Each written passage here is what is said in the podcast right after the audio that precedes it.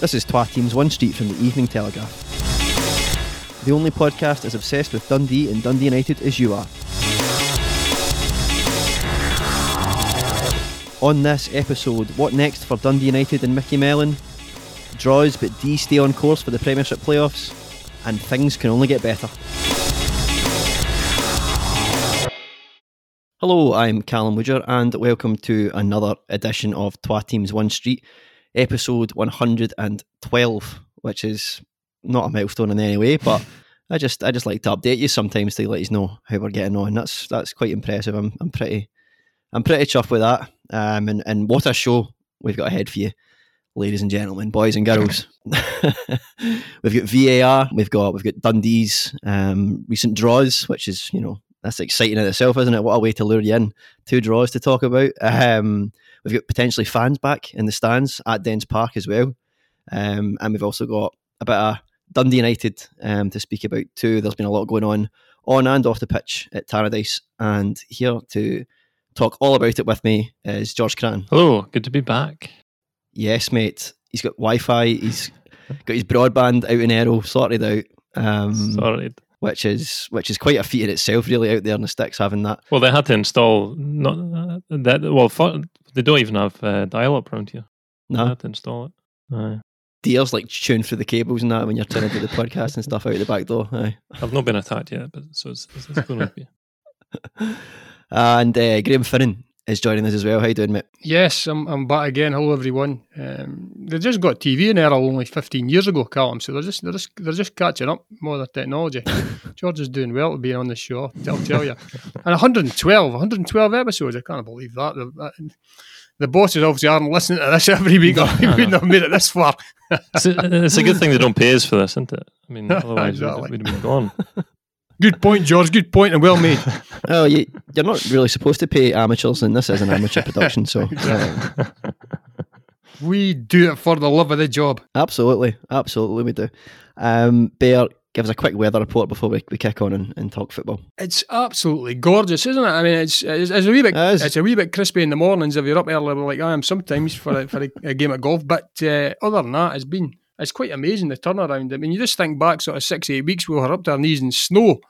And you know, and I, I, I, saw somewhere on the news the other night that they're now saying that if you're, if you're out and about, be careful not to discard any cigarettes or things like that because you could set up a field, you know, and, in flame because it's been that dry for the last sort of four or five weeks. So yeah. it shows how things have changed. It was snowing at the ends on Saturday, but I know, I know, George. I know, but the, the temperature. Uh, I'm trying to be positive. I'm trying to be positive here, Mad. George. Everything is looking a wee bit brighter. yes. Okay, you've got to come on and spoil it. You, that's that's your Dumfries upbringing coming back. Well, we live in the toasty south. That's, we're used to the heat. you've uh, you're moving. The further you get west, the colder it gets. The way the rainier it gets. So you've moved what, like five miles out of Dundee to Errol. So um, fourteen. It says in the sign. Is it fourteen? That is, that is, that's well. Oh that's a safe bit of distance. That's good. I'm glad you're that far away. Um, moving on, we're gonna we're gonna we're gonna cut this chat as much as it's very interesting. Um, there's there's much um, bigger problems and, and things to talk about. Um, a foot at Dundee United. We'll get onto that in a minute, but first we'll talk about the Terrors one 0 win at Hamilton on Saturday. Uh, I was there. Marc McNulty getting the very early goal um, for United after six minutes. It was backs against the walls at times. You have to say um, Hamilton fighting for their lives, really coming at United with, with a lot of chances. Uh, 27 shots, I think it was, six on target. Um, really pushing for that equaliser. Never came. United stood firm. Um, Bear, that's sort of the, the story of the season for Micky Mellon. He just did do enough to win. it's a typical typical Dundee United show, wasn't it? I mean, you're on about those stats. I'm sure you could go back and look at Dundee United stats throughout the season, and the opposition well, in general, have more shots than Dundee United on goal. But when you look, United have picked up more than their fair share of points. We're having less, less, less is more sometimes. Eh? And uh, no, it was another terrific, terrific three points for, for Dundee United, and they really are. That you know, they're, they're just one of these teams that, must be so. Uh, annoying to play against because they give you very few opportunities in it. I mean, I obviously saw a bit of the game and the highlights, um, and um, you know, Hamilton did have a few shots at goal, but and, and Siegrist made a couple of saves, but not saves that you wouldn't expect them not to make. Mm-hmm.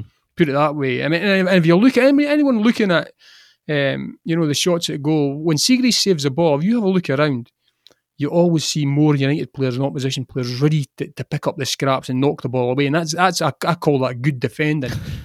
you know, I always said when I when I when I when I played in the goal, I always said that you, you know, should patent that turn of phrase, Bear. Good defending. Yeah. That's revolutionary. I've yeah. never heard that before. yeah, that, that's. Uh, I mean, when I played in the goal, I always said to my defenders, be prepared. Think like a striker. Anything that comes off me, you get there first. And see if they didn't get there and the striker put the ball in the net, I made sure I was pointing at them straight away. That was your fault for not being there to clear the ball. But it's simple and it's, they're doing that and they're doing it very effectively. It was another uh, great three points. Great goal, I've got to say. I know that uh, maybe Kyle Gourley, who obviously was at Dundee for a while, um, might not think that because the clearance wasn't fantastic. But it wasn't the worst clearance in the world. But I think it was was it Jeando Fuchs that, that, played the pass, the, the ball through. Mm, that was nice ball. Yeah, well, you know what? What a pass it was because he did it so quickly. He didn't give the Hamilton defence any any chance to sort of regroup after the Gourley kick out. And uh, you know, Marc McNulty's on it like a flash, and it's a really composed finish from him, and uh, he'll be delighted to get on the score sheet after. You know, he, he's obviously he's obviously been in the paper saying he'd like to have scored a few more. Well, that's the sort of chances that McNulty does normally put away, and he buried it with a plum. And all in all, a great three points for Dundee United, and it's got them up into seventh spot. So, you know.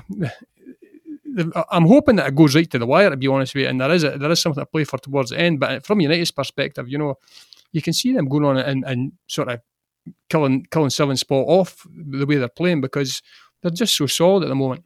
Yeah, maybe it wasn't a, a vintage performance from from from Dundee United um, in terms of uh, attacking play, but in terms of a Micky Mellon performance, it, it, it really was. You know that they, they had that that that diamond midfield he's been he's been using the last few weeks, and they just kept the ball.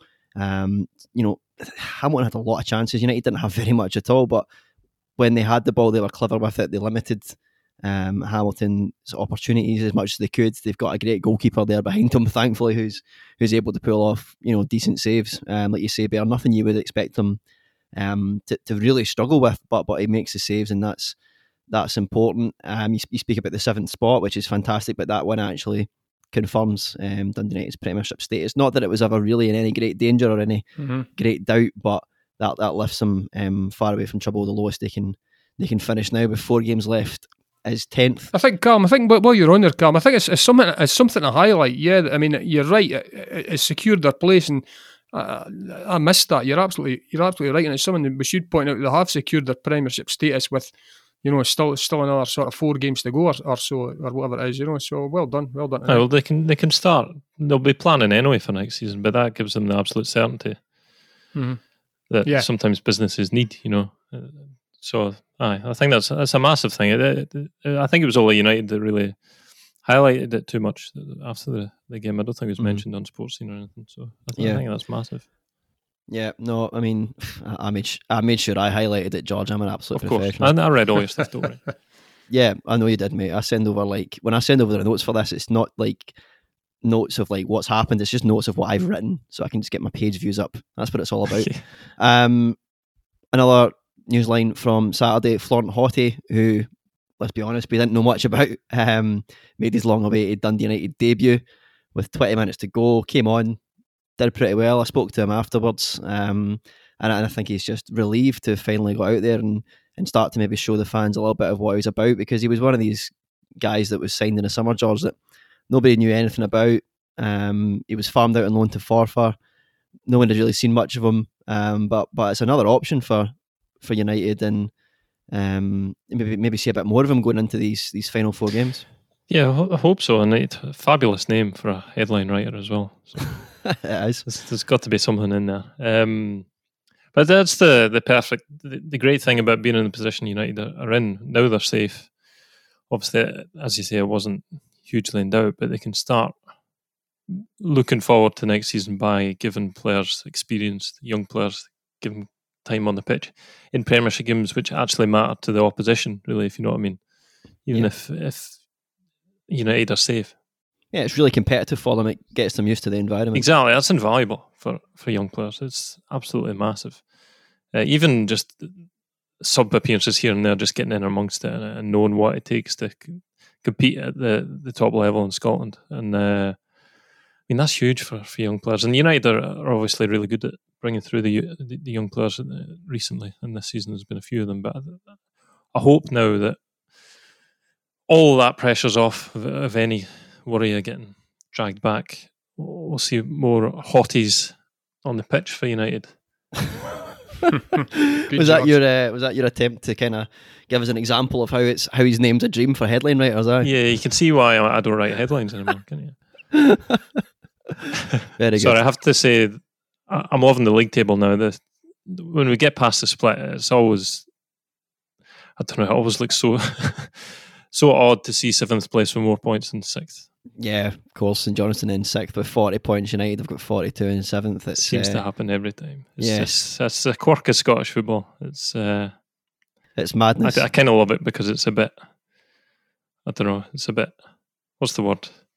It always commands a snigger on Gillette Soccer Saturday when that's Jeff Stelling mentions it. Like, yeah. yeah. It's only, only, it can only happen in Scotland. So. It's endearing. We're a nation of mad people. Um, I was going to say another word there, but we're a nation of maddies, so we might as well have a mad league table. Yeah. Um, speaking about the league table and, and, and United, obviously, courtesy of that win over Accies, leapfrog St Mirren to seventh spot. George, do you think Micky Mellon's got enough credit for the job he's done in taking a United side that have just been promoted from the Championship to safety? Um, and, you know, by points, they're sixth, you know, but but but they were so close to getting into that top six. I mean, it's uh, with limited resources and bringing in his own players, he's not been able to do that much. He's he's done he's done a decent job. Yeah, maybe maybe he hasn't got the the recognition that because he's done the job that was set in front of him. Really, um, top six I think would have been a, a bonus if they manage that and to get so close.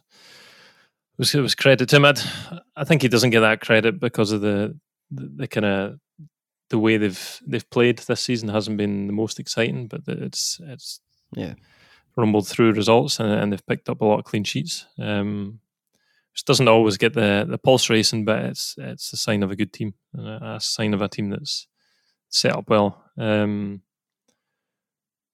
and yeah, I mean, when he was he was brought in initially, his job was to keep Dundee United up, and he's done that with mm. how many games we've got left? Four four games to go. Yeah, he was he was never a never a kind of like popular choice or a particularly fashionable manager. You know, he's not the kind of he's not like a laptop manager cutting about in a cardigan and all this. You know, he's like he's very much old school, and I don't think he gets because of that. He's not yeah. a, a flashy guy. He's not a big name. He's not like you know like a particularly new young manager. He's been about for a bit, and I don't. He just kind of gets that maybe tarred with that. Yeah, I think also because we we didn't really know much about him up here, even though he's, yeah. he's Scottish and he's he's still got a very very strong. Uh, West Coast accent, despite having spent his entire career down south. Paisley accent, good well, man. I, yeah, I wasn't sure exactly. He's a Paisley boy, Micky. Oh, yes, okay. yes, he's one of us. It explains a lot.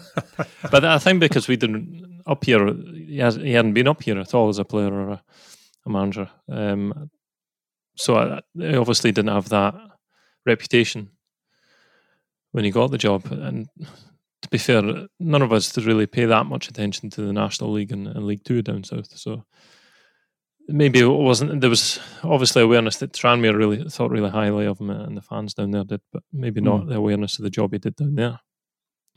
Yes, well, one club that certainly are aware of, of the job Micky Mellon's been doing is Doncaster Rovers. They have been linked um, with making a move for the United boss. They're, they're on the lookout for a new manager after getting rid of Darren Moore. Um, Andy Butler is currently in interim charge at the League One club. They are going for promotion to the Championship via the playoffs. And supposedly they're interested in Micky, but he insists he is totally focused on Dundee United. And the club have said they have had no approach from Doncaster um, about his availability. He's got a year to run on his contract. Bear, how do you see this one playing out? Yeah, very interesting, Callum. Um, I heard at the tail end of last week from a, a quite reliable source that, that Micky Mellon wouldn't be the Dundee United manager next season. Um, and over the weekend, we, we got stories about Doncaster being being interested in his services. Now, interestingly, Micky's come out and, and has said, look, he's, he's totally focused on on Dundee United and he's talking about looking at dozens of players over over the last wee while, you know, to for additions. But mm-hmm. also interestingly, neither Micky Mellon or Dundee United have said that he will be Dundee United's boss next season, which is quite, you know, revealing, I would suggest. Um, so, yeah, there could be something in it for him. Um, you know, you, you just wonder. I mean, Micky Mellon, I mean, we, we talk about has he been given the credit for what he's done at Dundee United? I think certainly in our newspapers he has. Um, maybe that's because he's a Paisley boy, Callum, and you'll love him. but, but, no, but, but personally, I think he, he, obviously I think he has done really well. I think that's gone under the radar sometimes with maybe the, the, the, style of football he has played. I don't think he's been given the credit yeah. uh, nationally as well for what he's done. But to come up uh, with with a you know a, a, team from the championship and make very few additions and and you know his hands have been tied a wee bit you know with the financial uh, restraints that have been placed on United and across Scottish football as well. I've got to say, it's not just Dundee United who are suffering with this. He's done remarkably well. Uh, you know, I mean, if you had a report card, that would I would suggest it would be a B plus, maybe even an A for what he's done. If he'd got them in the top six, it would have been an A. They're certainly consolidated as a Premiership club now, um, and and that's but in your first season back, that's that's a great achievement. Uh, but I just wonder, I just wonder, you know, you're you're looking at the situation. Um, obviously Micky Mellon's family is still mm-hmm. based down south. You know, there, there, there's a lure lure there, obviously. Um, I think his reputation certainly has been enhanced with what he's done in Scotland, and English clubs certainly will have taken note of that.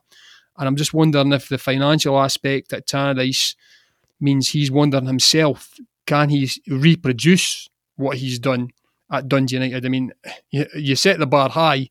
You know, it's some, sometimes can be difficult if you overachieve and I'm sure Dundee United fans won't agree with me, but I mean they'll be they'll be looking to you know push on, and that's the big problem. You've got expectation next season. You know, it may be difficult to, to get to where Dundee United fans want them to be, especially if you know the finance isn't there. And Micky may be looking at that whole package and might find it, you know an offer to go back down south uh, too attractive to turn down. Yeah, it's a difficult one. I think the fans will find it hard to stomach a Doncaster Rovers coming in for their manager mm-hmm. and him potentially having his head turned by that because there is no doubt Dundee United are a bigger club than Doncaster. There's no doubt about that. But the resources available down south now in that league for a club like that with ambitions of pushing up into the top two leagues um, are vastly different from the way he could be operating at Dundee United. Now, Micky may well believe in the project at Dundee United and may want to stay and fulfill that and, and do something. But like you say, there are other factors at play here. His family's down there.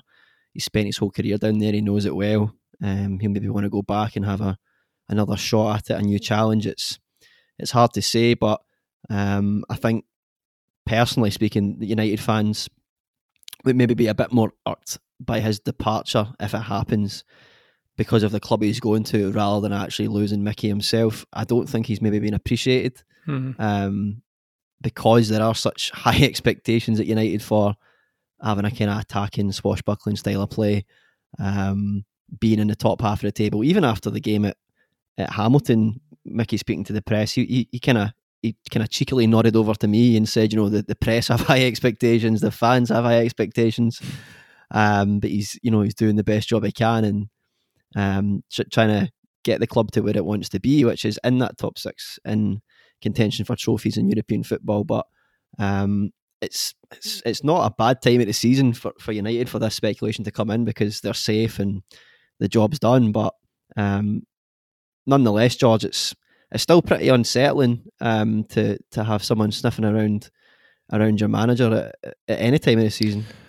Oh yeah, of course. I mean, the manager is obviously the most important uh, part of your your football team, uh, and they, they kind of saw that last what almost a year ago when when Hearts came in and and nabbed Robbie Neilson from them.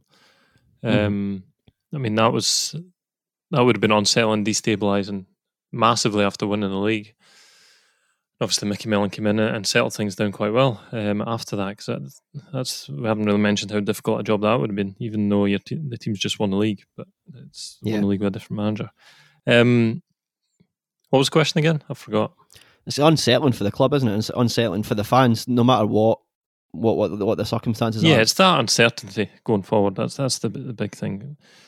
And uh, as I was saying before, the the business side needs certainty of knowing that United will be in the in the Premiership next season for uh, getting that win at the weekend. The football side needs the certainty of who's going to be the manager, who's going to be making the decisions, what type of team does he want to build. And as Bear says, he hasn't had the opportunity really to build his own team at Tannadice just because of the way the world's gone and, and the way United's finances are. Mm-hmm. Um, and uh, I'm sure we're going on to talk about the accounts that were uh, published yes. last week. But I I think I get the feeling that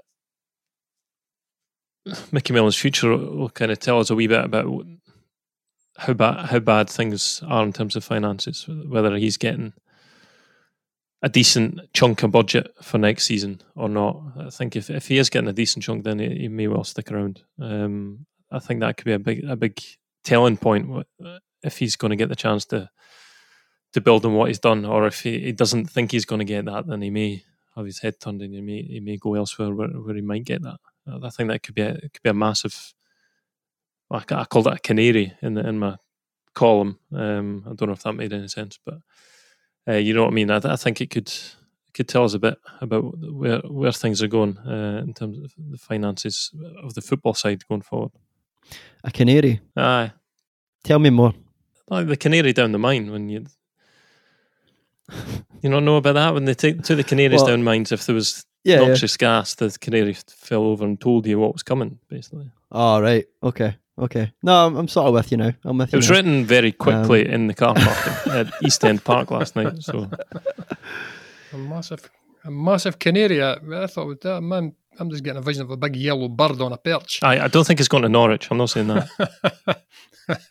it's certainly going to be a very interesting end to the season for Dundee United between now and May the 16th when they go to St Mirren. Will Micky Mellon be in charge next season? Um, nobody knows at the moment. Um, we'll, we'll, we'll, find out more um, as the weeks go on and um, see where that leads us. But certainly, um, United's accounts don't make for great reading um, and, and maybe, like you were saying, George, will play a factor in whether he does remain at the club or not. Um, they announced a three million pound loss, over three million pound loss, um, for season 2019-20, which of course was um, Dundee United's promotion season from the Championship, which was curtailed by the coronavirus.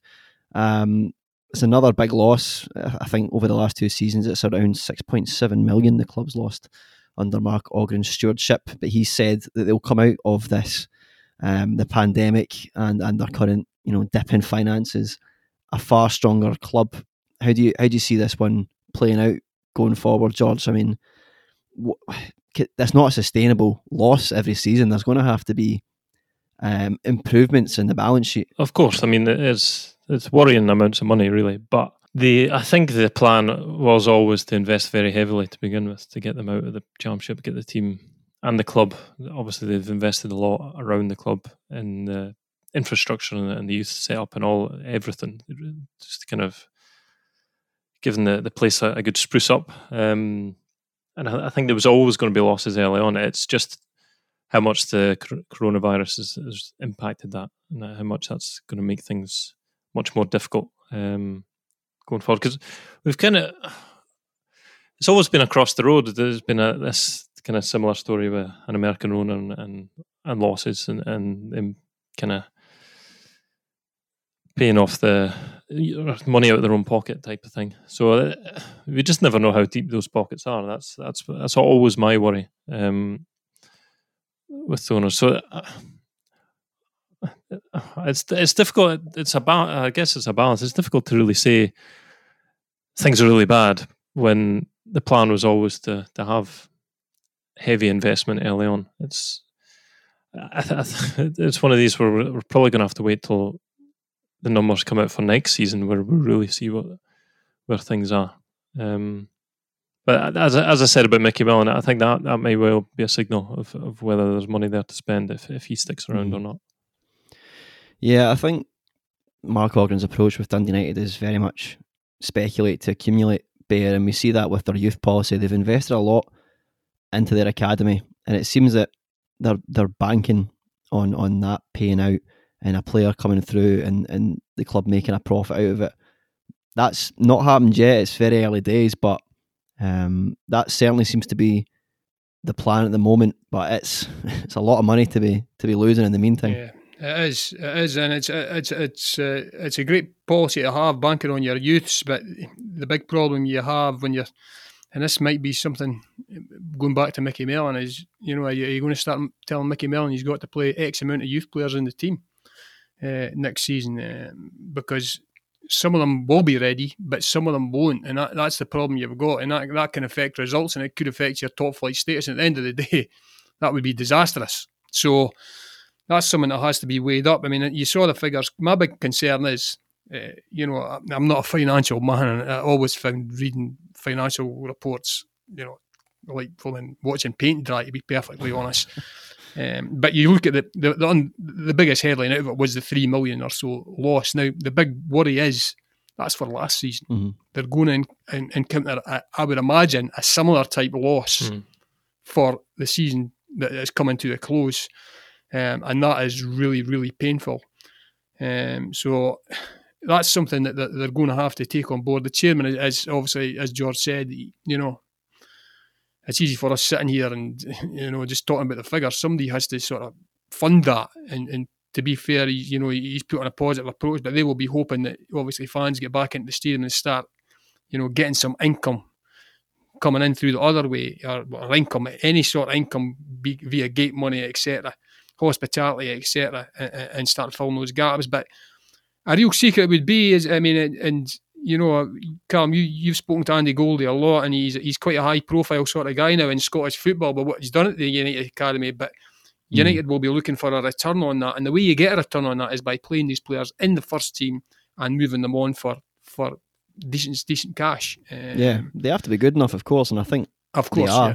There's a lot of good players there. Um, we've seen, but it that. is a gamble. It is a gamble. It is. It is. Um, a lot of young guys, seventeen year olds. You know, Lewis Neilson, Kai Fotheringham, Chris Mochrie's only 18, I think. You know, yeah. yeah. There's a lot of pressure on these guys' shoulders to, to go out there and perform and the club to be. You, you, you, to an extent, commend them to have the vision, this overall vision of investing heavily in the academy and having the structure at the club um, and, and setting these targets for themselves. But um, so long as it's sustainable, whether yeah. Mark Ogren can think, continue to in an ideal Mark Ogren, who's just yeah. bought a golf course, can yeah. continue to plough the money in. You know, yeah. I think in a, I think in an ideal world, you want your youth academy to run in tandem with the first team, so that you can bring these guys in along with a mixture of top professionals. It's when the, the balance is such that you have to bring in five or six of these young lads, and it affects the flow of the team now.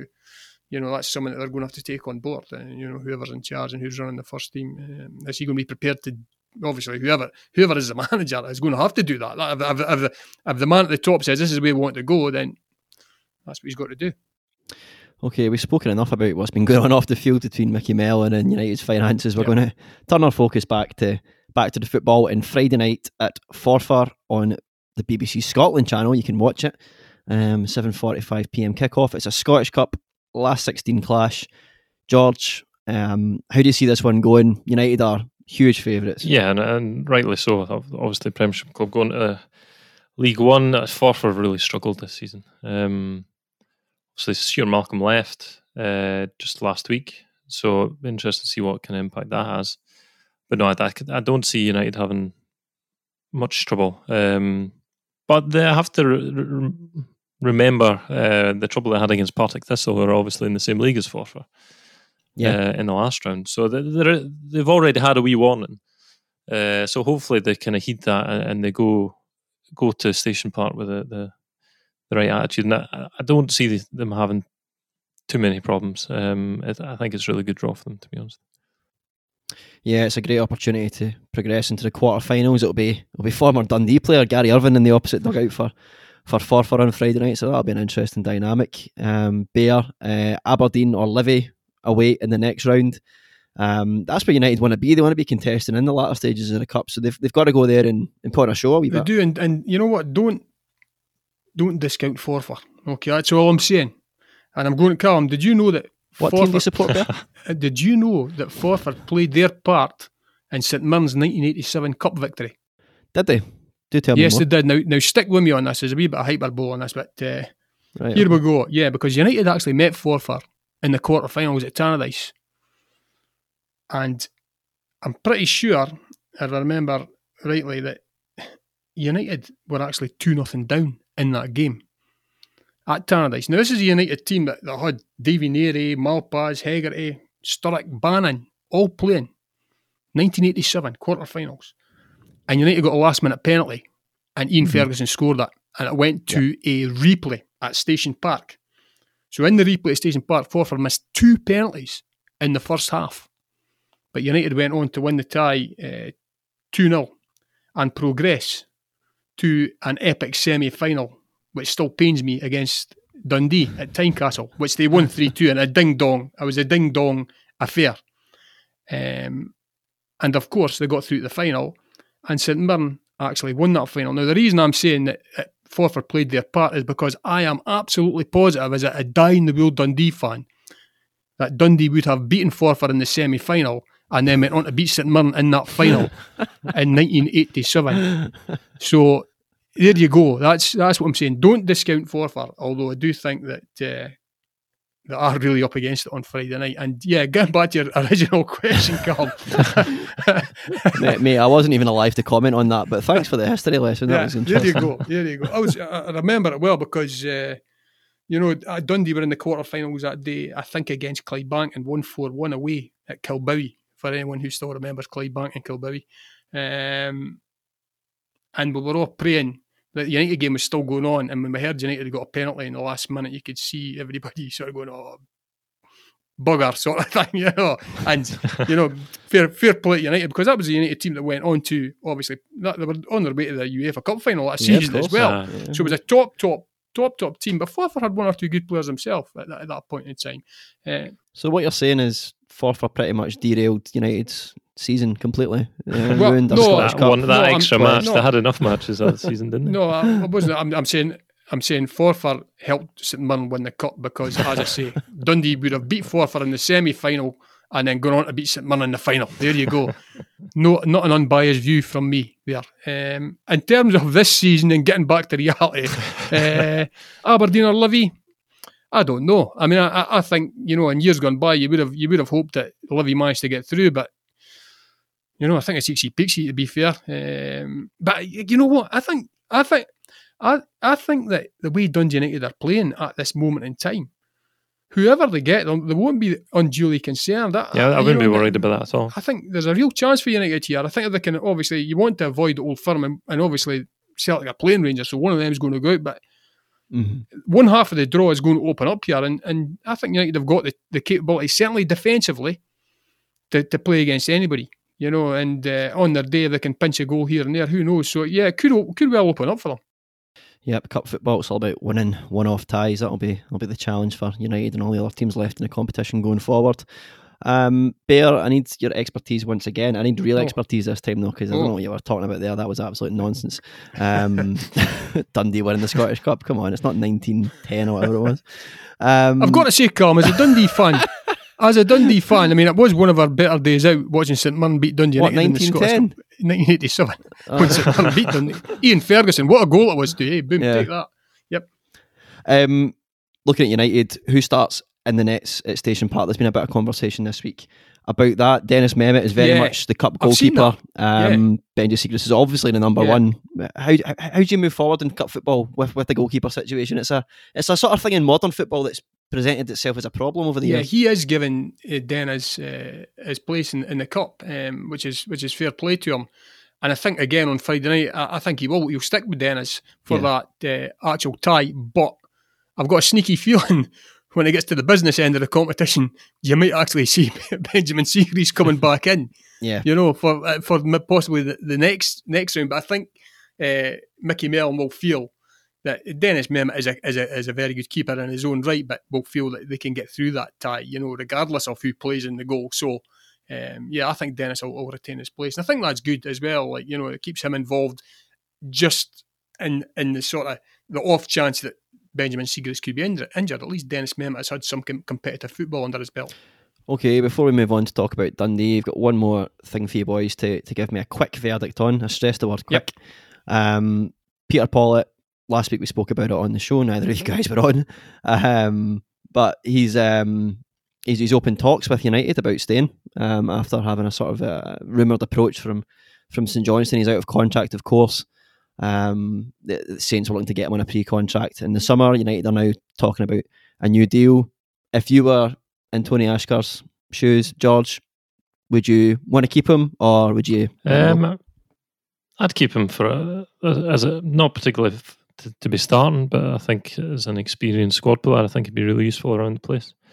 Um, and he's quite versatile as well. He's obviously was a winger in in his days at Aberdeen, but he's shown he can play in the middle as well. I, th- I think he'd, he'd be a handy guy to have around the place. Um, I get the feeling uh, it's been quite similar to that, the Nicky Clark to Dundee uh, thing uh, at the start of the year. I think uh, Mr. Pawlett's agent has- has given United a wee hurry up. I think on that on that one with the St Johnstone stuff. Mhm. Bear, there Yeah. go. I'd just like to say, Callum, I was on the show last week. Uh, shows the impression I made. Do you know what? I was sitting thinking that. Um, you, it was you. Very It was much for you. that. You and young Chrissy Dodge. So it was. it it was the week before was. that I had Wilkie and, and Steve Finnan with me. I just can't get the staff nowadays. Right? It's Yeah. not my fault. I'm here every week I and know, no one else bothers to show up. Anyway, Peter Pawlett, stay or go. Uh, go. I would say. I would say let him go. There's others trying to burst through. Um, you may be able to do more with um, a freed up wage. Uh, I don't think he's done enough at Tannadice. Um, he's been in and out of the team, and that might that might well be because that's the manager's choice or because of injuries. But I think um, it's an opportunity to, to, to move on um, and, and, and let him let him leave and open the door for, for someone else coming through. Okay, we're going to move on now, and in the words of Aerosmith's Steven Tyler, we're going to whack this way and head over to Dens Park. Did you enjoy that one? Was that that one hit the mark a bit a bit better than uh, the average white band one a few that weeks was ago? Is that better? terrible. Oh, well, it was a bit better. Uh, So it's more up my, my street. Yeah, you knew what it was this time at least. Yeah. yeah, um, absolutely. Right, we've walked this way. Now it's time to talk this way. Um, George, that's poor, isn't it? It really is. I'm glad I was Um, off last week. Dundee the last week since we've podcast, we last podcast, uh, two draws uh, against Morton and Dunfermline, starting at Dens on Saturday. Um, should they have won that game late on? Um, Aidan Nesbitt gave gave Morton the lead before Ashcroft got a late equaliser, but there was a bit of controversy at the end of the match. Um, I think they've got reason to to shout about it. Um, it was one of the. I think it was 50-50, to be honest, whether the ref gives it or not. Uh, what happened was that the ball was uh, crossed into the box, and I think it was Brian McLean went headed it. Osman Sow challenged him, and the ball fell for fell at the back post for Declan McDaid. He knocked it in the net, but the whistle had already gone. Um, it was one of those I think where if the ref didn't give it, you wouldn't really have noticed it, but you wouldn't have been sitting there thinking, "Oh, Dundee got away with that." But Mhm. also, when you see it, you think you could kind of see why he gave it at the same time. It's, I think it, was unlucky. I would- I would say James McPake did have a bit of a go at, the, at referee Alan Newlands for he that. wasn't happy with it. Um, no, no, but but the performance um, f- for you, I mean, Dundee should have had that. It was important for them to try and wrap up a win. yeah. I'd, uh, on the on the back of three straight wins as well. They wanted to keep that going. They hadn't had- they haven't actually won four in a row under James McPake, so that that would have been a nice wee fill up for him at the right e- end of the season. But they didn't play that well, to be honest. Um, the game was very similar to the Ayr game, the first hour of the Ayr game. Anyway, it, it, it was. It was pretty slow going. Morton really sat in and, and were really fighting for everything. Um, there was no space in behind it, and Dundee struggled a bit to to break them down. Um, and Morton look a lot better than, than they have earlier in the season, by the way, under Gus MacPherson as well. Um, But Morton scored with pretty much their first shot, to be honest. Uh, I questioned kind of Adam Legzdins is that at the time because the shot came in from Strapp from 20 yards and he pushed it out and I, he pushed it straight to Nesbitt, really. Um, watching the back, I'm, I'm not so sure. They, they put it wide, but maybe he needs to put it wider. But it, it was a bit of a sucker punch, really. That Dundee had, Mm. Dundee had had the better of the game, and Morton had been thrown in a lot of blocks, uh, good blocks. But Dundee just couldn't find that goal. But Ashcroft again, I mean, goal machine now. I mean, yeah. they can barely stop. five him. for the season now. Five. Uh, it four and the five. Four in his last five. Yeah. Yeah. There you go. Um, but I think you're you're right about Morton. Certainly, I mean, I remember from Gus MacPherson's time at St Mirren, it was very much similar to, to Micky Mellon in a way. It wasn't wasn't fashionable, but but he did what it kind of took to to get the results. And if that meant sitting in and hitting on the break, and like you say, that that this bit goes a bit of a sucker punch, then then he'll do it, and he's got the players there to do it. Just don't mention Um, his but- time at Queen of the South, please. I would drag that up for you, but um, I, I, I, personally felt that that game was big because it was one. You look at the games that Dundee have remaining and had remaining with with Dunfermline on, on Tuesday night there. And they've got Dunfermline, um, you know, they've got Inverness, Raith, Queen of the South to come. I thought Morton was one that was the most winnable mm-hmm. of those sort of games that were remaining. That for me, it was more disappointing than the nil nil at East End on Tuesday night.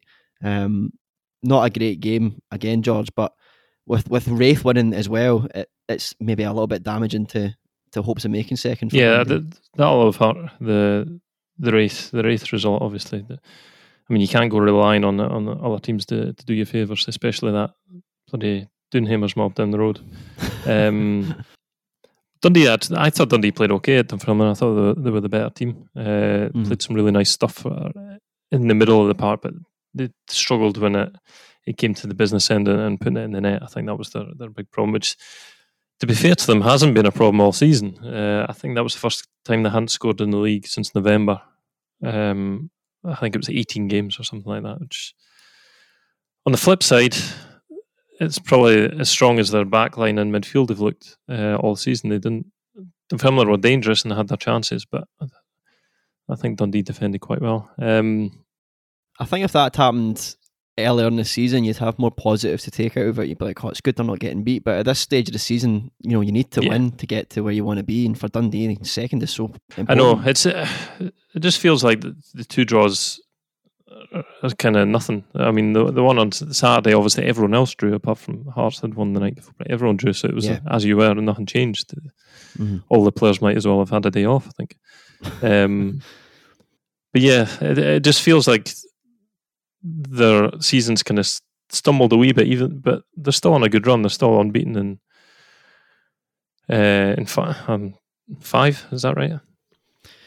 Uh, I'm not too sure. They, well, they'd won three in a row, and then they've, they've drawn two. So um, yeah, they're, they're certainly on. You know, a, a very good run recently under under James McPake. It must be said as well. You, you mentioned Hearts there. Um, that's them won the title now. So congratulations to Robbie Neilson and the rest of the the Jambos for one of the worst title wins I've ever seen in my life. So, um, terrific form from them. Uh, Bear, how have you seen the last couple of, of results for Dundee, and, and where does that leave them going forward into these final three games against Inverness, Raith, and Queens? Yeah, George, George pretty much called it. Uh, they weren't very good against Morton. I thought they struggled. I thought the pitch again. Um, uh, Den, Den's pitch just looks really, really ropey at the moment. Um, well, that's that's no real great excuse, but Dundee didn't didn't play as well as they had been. Put it that way. I, mean, I saw the stats and Dundee were well on top, but you know, efforts a goal, blah blah blah. But I always thought Morton looked capable when they were going forward. You know, I always thought they, were, they looked dangerous. When they got the goal, you know, I thought, crikey, the writing's on the wall here for them. But fair play, uh, you, have got to give them credit for, for, for hitting back. I mean, you, you take that out of the performance, the fact that they were able to get back and, you know, get an equaliser. And, you know what, I think it would have been it would have been harsh on Morton if Dundee had got that second goal. I've got to say, as a Dundee fan, it would have been fantastic, but it would have been harsh. But that, that's two goals Dundee have had disallowed in that goal. you know, in the last couple of weeks, the one in the cup against St Johnstone, and now now the one against Morton. So hopefully there's something out there for them. They're going to get the break somewhere down the line. Um, at Dunfermline, first half Dundee were fantastic. Got the ball back, uh, back down, started knocking it about. I've got to say, you're going into the game without sort of Paul McGowan and, and, and Max Anderson, two their, their, their, top players in the last sort of half a dozen games. But uh, guys like Jordan McGhee and Sean Byrne came came in and never looked out of place. They were really good. I thought McGhee was fantastic. Um, obviously, Cammy Kerr slotting in um, at, fullback again came in and looked looked as though he was ready to roll as well, which was which was encouraging. The big thing for me is another clean sheet, which is which is I know it's. It's it's I keep going on about it, but that gives you a real chance in any game. See if you're keeping it tight at the back. You know, obviously the the goals have dried up a wee bit, but you would bank on on guys like Cummings and Mullen, you know, to get back on the score sheet pretty soon. If they can keep it, keep the clean sheets going, then they've got a real chance. I also got to mention Lee Ashcroft, who was absolutely outstanding again last night. Um, I, I, thought Fontaine did well, but Ashcroft to me is the best centre half in that league by a country mile. Um, and there was a lot of there was a lot of uh, Premier managers at that game last night. I'm sure they're having a look at looking at him yeah. as well because he looks so dominant at the back now and a threat in the opposition box. I, I said last week, I mean, uh, it wasn't a must-win game for Dundee. It was a must-win game for Dunfermline. Um, obviously, second spot is where you want to be, but the most important thing is you get yourself into the playoffs first. Now, if Dundee had been five points behind going into that game, you, you would have wanted more from from your team. And Dundee kept Dunfermline at arm's length all night, bar right at the death when I think it was Ewan Henderson had a had a shot at goal and Fontaine did well to stand up and and knock it away. But uh, no, in general, Dundee were Dundee were good, and uh, they can take encouragement from that display certainly. Um, and obviously getting those guys back in as well. Um, there, there obviously a, a wee issue with Jordan Marshall, which you know, that would be a concern for me if, if, he is going to be missing between now and the end of the season. But not defensively, because I think, you know, Cammy Kerr is more than capable, and there are other players who are more than capable of slotting in at left back. But going forward, Marshall offers you a lot more. I think we saw a couple of times Cammy went down the left and try to try to swing one in with his left foot and it ended up in the stands behind the goal. you know, and that's what you get. He's, he's a naturally right right sided defender, so you know, we'll keep our fingers crossed for Marshall. I, I, believe he's going for a scan this afternoon. But in general, good performance from Dundee and McPake can take encouragement from that. Yeah, just on that final point, George, um, who does slot in at left back now um, for, for the, the remainder of the season if it does look like Jordan Marshall's going to be out? Jordan McGhee is just back. He's maybe not 100% fit. He's played in midfield at, at Dunfermline. Bears mentioned, mentions Cammy Kerr. I mean, what way do you see McPake? Um, well, it's, it's sad for for Jordan. Uh, mm-hmm. Big fan of him. Obviously, I've seen him for a number of years. Uh, I think he's been probably Dundee's most consistent player. I think this season, certainly one of them. Um, and it, it, doesn't look good. I mean, it, you could tell right away. Um, he slid in for a tackle, and then when he got up, he, he was you could see he, he wasn't right. Um, thought Jordan McGhee was excellent in midfield. It looked like he'd never been away, and spoke to him after the game, and he actually said he'd only had one training session with the team, which is remarkable, really, considering how, yeah. how well he played. But he was fit in terms of yeah. he could he'd been doing a lot of running and stuff because the, the, nature of his injury was was his chest. He's he basically ripped his his pec off the bone, which sounds disgusting. It was quite bad. Uh, it does. yeah, it was quite a tricky operation, I think, but he seems seems to have come come back flying he could go into left back. He has done before. Um, I remember him playing there at, Morton last season. I think it was Christophe Berra's first game, um, and he, he, played there and he was fine. Um, he's obviously a a player who can play. He, he's good with the ball, uh, and it may go with him purely because there's so many midfielders in there uh, that are talented and a lot of them think that they would say they deserve to play as well. Um, yeah, but Jordan's so good in the centre midfield as well. That's tricky. Cammy, I thought did did fine. He, he looked a bit. He had, had to kind of feel his way into the game a, a wee bit. I think at the start, I, he looked a wee bit. I don't, I don't, know if he was nervy or he just wasn't sharp or whatever to begin with. But when he moved to the left back, I thought he was fine. Um, mm-hmm. As as Bear says, I don't think we expect him to, to be whipping in uh, Beckham style crosses and stuff um, these days. But yeah, it is a big part of Dundee's play. You could see a lot at the start of the season, particularly when Charlie Adam was dictating it in the centre midfield. He'd quite often turn it and ping it to to Jordan Marshall, who was flying down the left. That was that was a big yeah. part of Dundee's play. So that, it'd be interesting to see how they, they cope with that. Is there a case for putting Declan McDaid in there as a sort of wing back in, on the left hand side because he's done that before uh, to to, to well that, that's how they replaced Marshall last season because remember he he got a really bad yeah. thigh injury uh, right at the end of January, and that was him for the season. Yeah, Marshall's a hamstring though, isn't it? This one that we're, we're talking yeah. about here, it's potentially quite a bad hamstring yeah. tear. He did, yeah. he did have a hamstring problem last season as well. Uh, in the first half of the season, that was him out for six mm. weeks. So I mean, it could well be the same. We'll just have to wait and see how the scan comes back. Yeah, but but but Decky's yeah, that's how they they sorted out. And Decky did really well as a wing back because he, he, he works really hard and he's got good quality going forward. Um, the thing is, do they have the centre backs then to play the three? Because uh, I think John McGhee would probably have to step back in a mm-hmm. centre mid. So uh, I mean, there's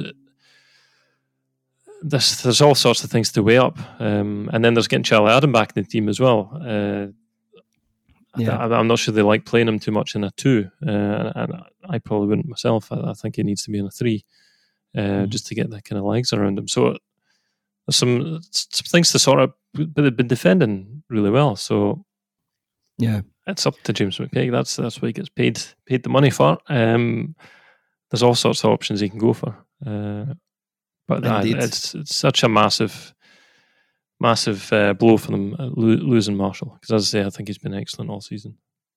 Yeah, there's there's all kinds of selection headaches. I mean, you, you mentioned the players that they potentially don't have. You can throw Paul McGowan into that list as well. He's got a shin problem as well. Um, but in the kind of good side of things, Bear, Alex Jakubiak was back on the bench um, at Dunfermline after four months out with you know, variety of problems, ankle, thigh.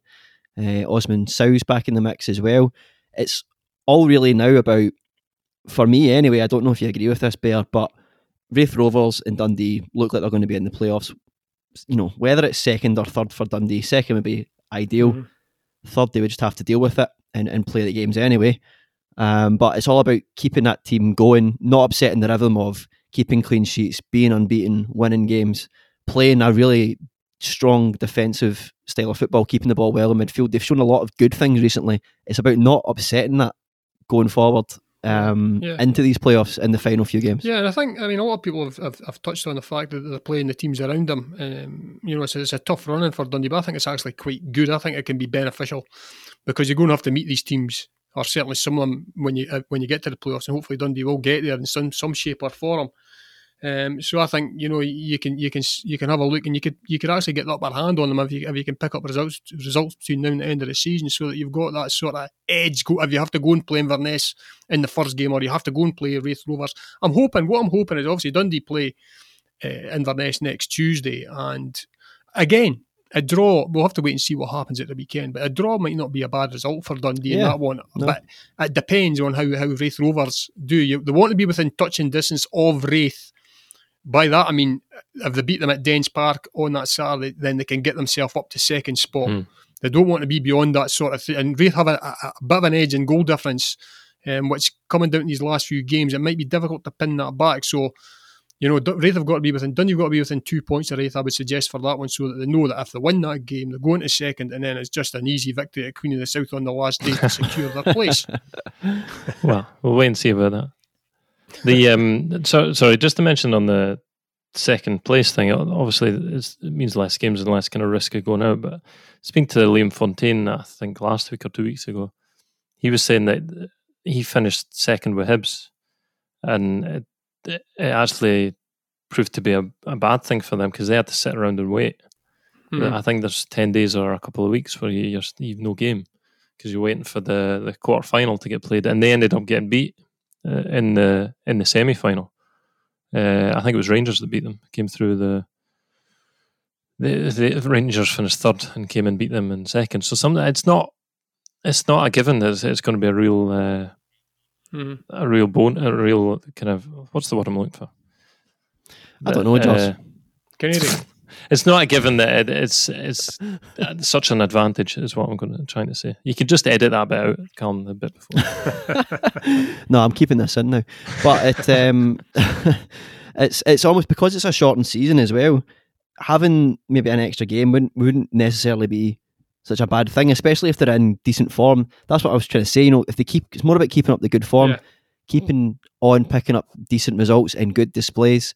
Um, there's no game this weekend, courtesy of them being out of the, the Scottish Cup, but but next Tuesday away at Inverness, George, it's actually a place that Dundee have gone recently, got results and played pretty well. As much as it's a tough place to go midweek, especially. Yeah, I was up there for the, the one earlier in the season. That was actually the first game Jordan McGhee got moved into midfield and was was excellent. Um, yeah, that was when the, the kind of revelation uh, that he would be a box to box midfielder and, and become such an important part of the team. I think he he scored that that night in the two two draw, um, and they were good. Uh, they had their defensive problems, which they've had most of the season, but it's going to be such a big game. And Neil McCann has Inverness flying at the moment. Um, mm-hmm. What's that? Is it six wins in a row or something? Which I haven't watched the championship for so long. That doesn't happen very often. Um, so I would. Oh no, they drew with Queens. What am I talking about? Um, but they're on a really good run. That, in my experience in the championship, that doesn't last particularly much longer than that for any team. Uh, Hearts obviously have done well this season, but I wouldn't be. I'm with Bear. I, th- I think in terms of it's, it might be quite good to be playing a team that could well be in and around the, the playoffs when the push comes to shove because as as we saw against Morton, they, they kind of struggled to break Morton down. It might be good for Dundee to have a team that's going to come at them, and and they can have a bit of space to play. Yeah, it's a big game. Third against fourth. Inverness only four points behind Dundee in the table, so that could be, um, depending on which way the game goes, a very very interesting one on Tuesday night. Um, you mentioned Neil McCann there. I think he can maybe feel a bit hard done by not to have got manager of the month for his performances um, of his Inverness side, who he's in interim charge of. Um, but it was James McPake who picked up the award for March. Um, we'll quickly speak about that before we move on. Um, picked up 12 points from 18 available Bear, four wins and two defeats. Um, well, well deserved. He's he's fair turned it around the last week. Yeah, he has, and he's again. He, he's been under pressure a lot of the time, Callum. We've, we've been on the podcast at times when we've said, you know, he has to he really has to get one on Saturday. The, you know, he's, he, people will be looking for his head, um, mm-hmm. and he's done that. And that's just the that's the nature of the beast with Dundee in the championship. You're expected to be in a certain place, and he, he's pretty much answered all the questions when he's been on, under pressure um, in these circumstances. But Jim McPake is, is pretty much. I mean uh, no disrespect, but he's pretty much a novice manager. I mean, he's only been in the in the job for a couple of years, effectively, you know. So he's he's learning as he goes, and I think he is. That's exactly what he's doing. He's learning as he goes, and uh, um, they've made a couple of smart acquisitions in the in the January window, and the team, the team seems to be functioning really well. And what I like about it, Callum, is even when I mean at the start of the season, Charlie Adam was carrying Dundee. Anything mm. that Dundee did well, it came through Charlie Adam. Now you're looking at a team that doesn't have Charlie Adam in it.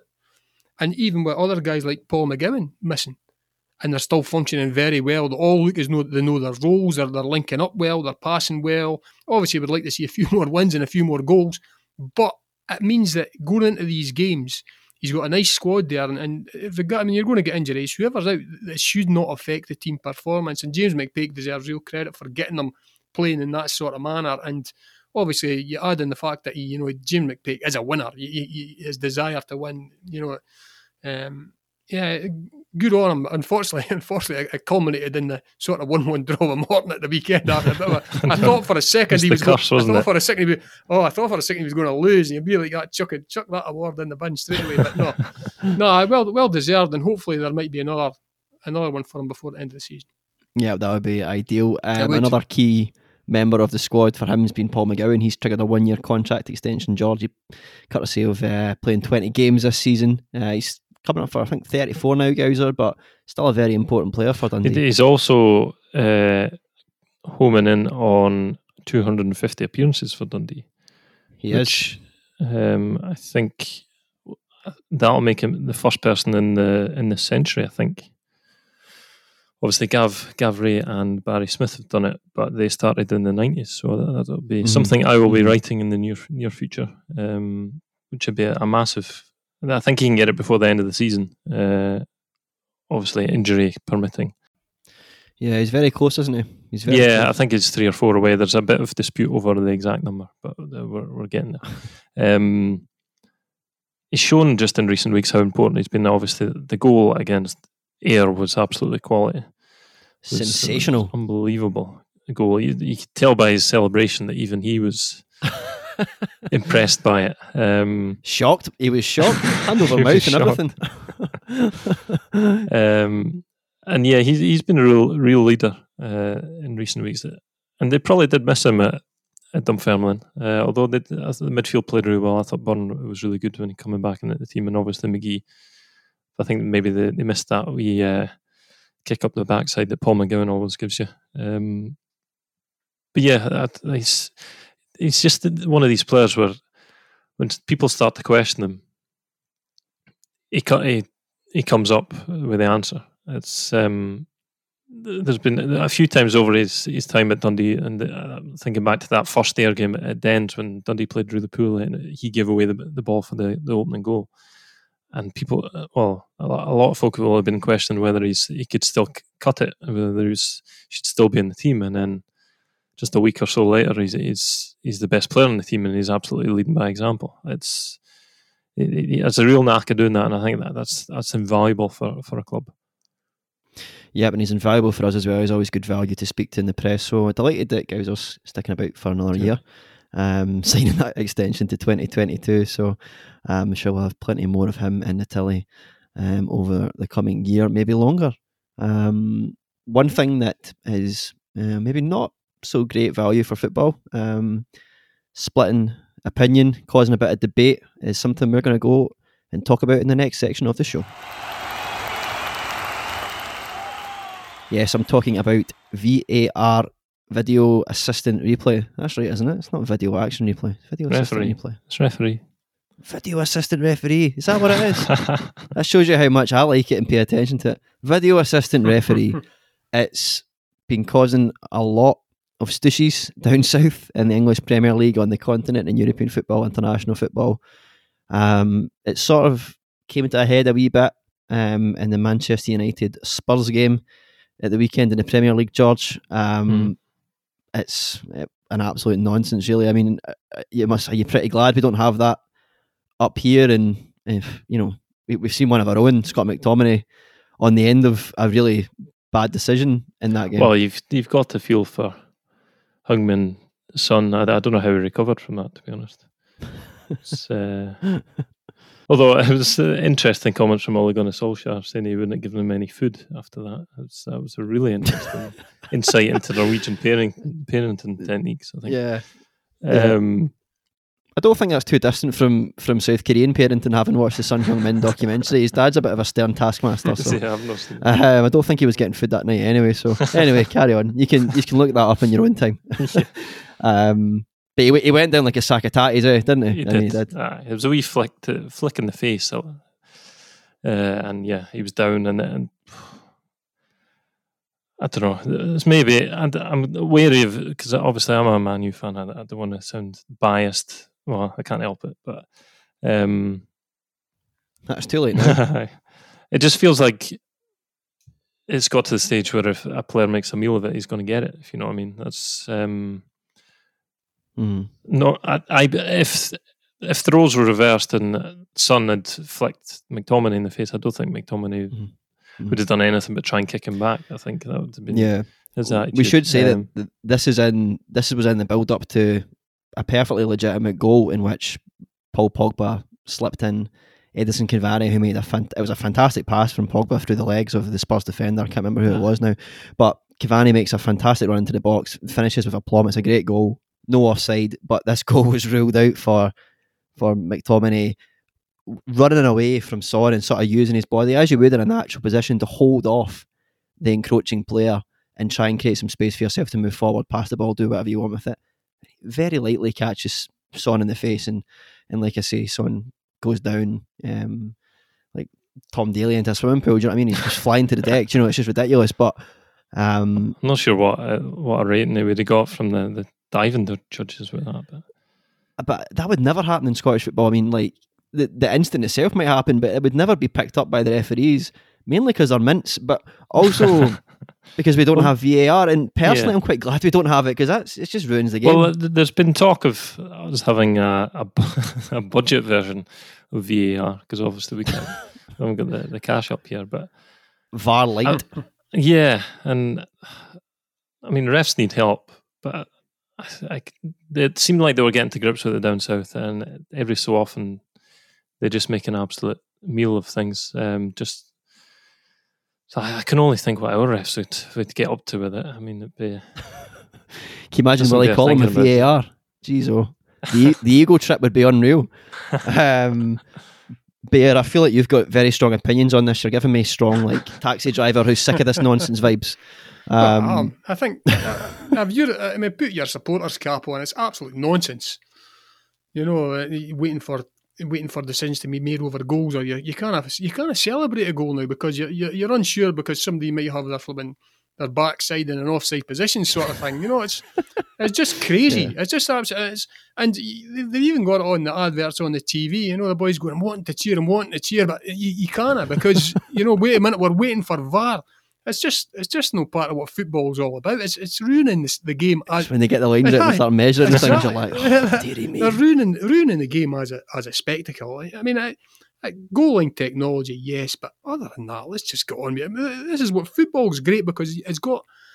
They're trying to sanitise it to the point that there won't be any debates, so that would certainly do us all in the head. Wouldn't that be us out of job effectively? You know, because we don't got to debate anything. And but it's, it's been proven that they can get decisions wrong. So I would taper it back a wee bit. I think it's a good to a point, but they've got to taper it back to, to you know, where we're not having to sort of debate over real sort of minuscule decisions like that. It's, it's just it's just ruining the game.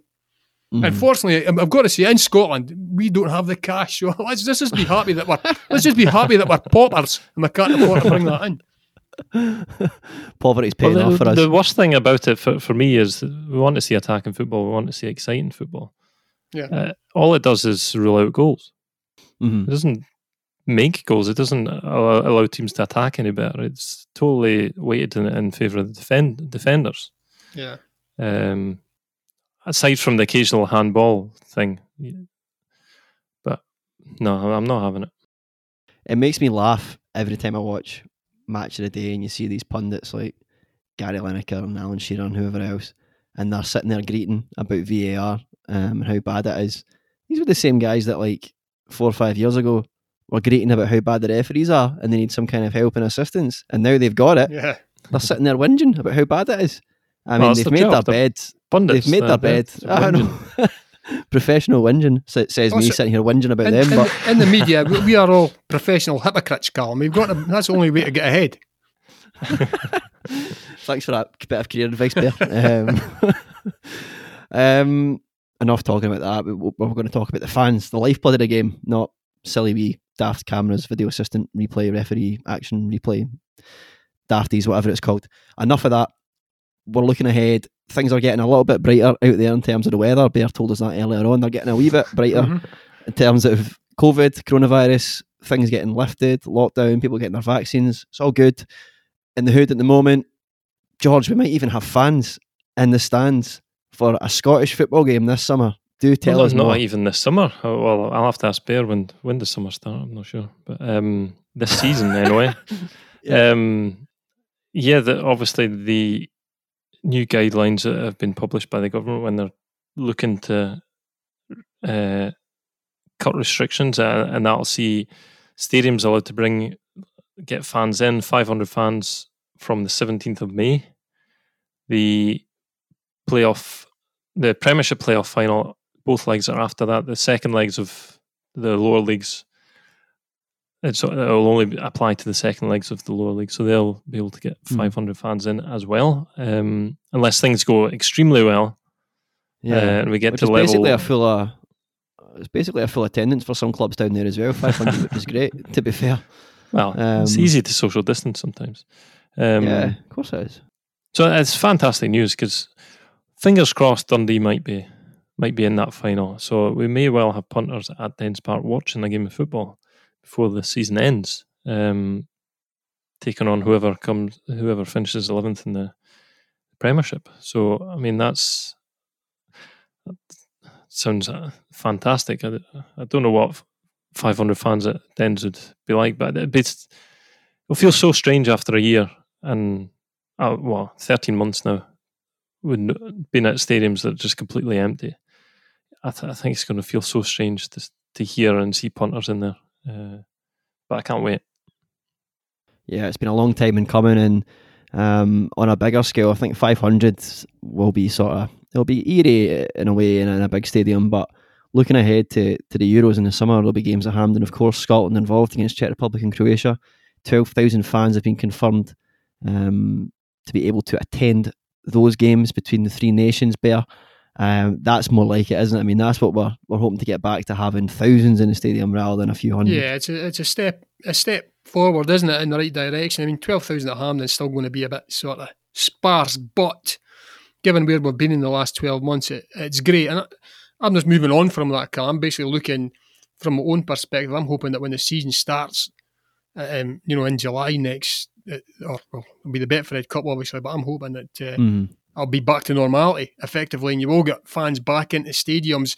I mean, I, accept that if you've got, there might be reduced capacity, but given the size most stadiums and, and the amount of people that, that turn up every week, I think you would safely say you could get, you know, most sort of attendances in. You know, if you've if you've got five thousand at Dens, that shouldn't be a problem.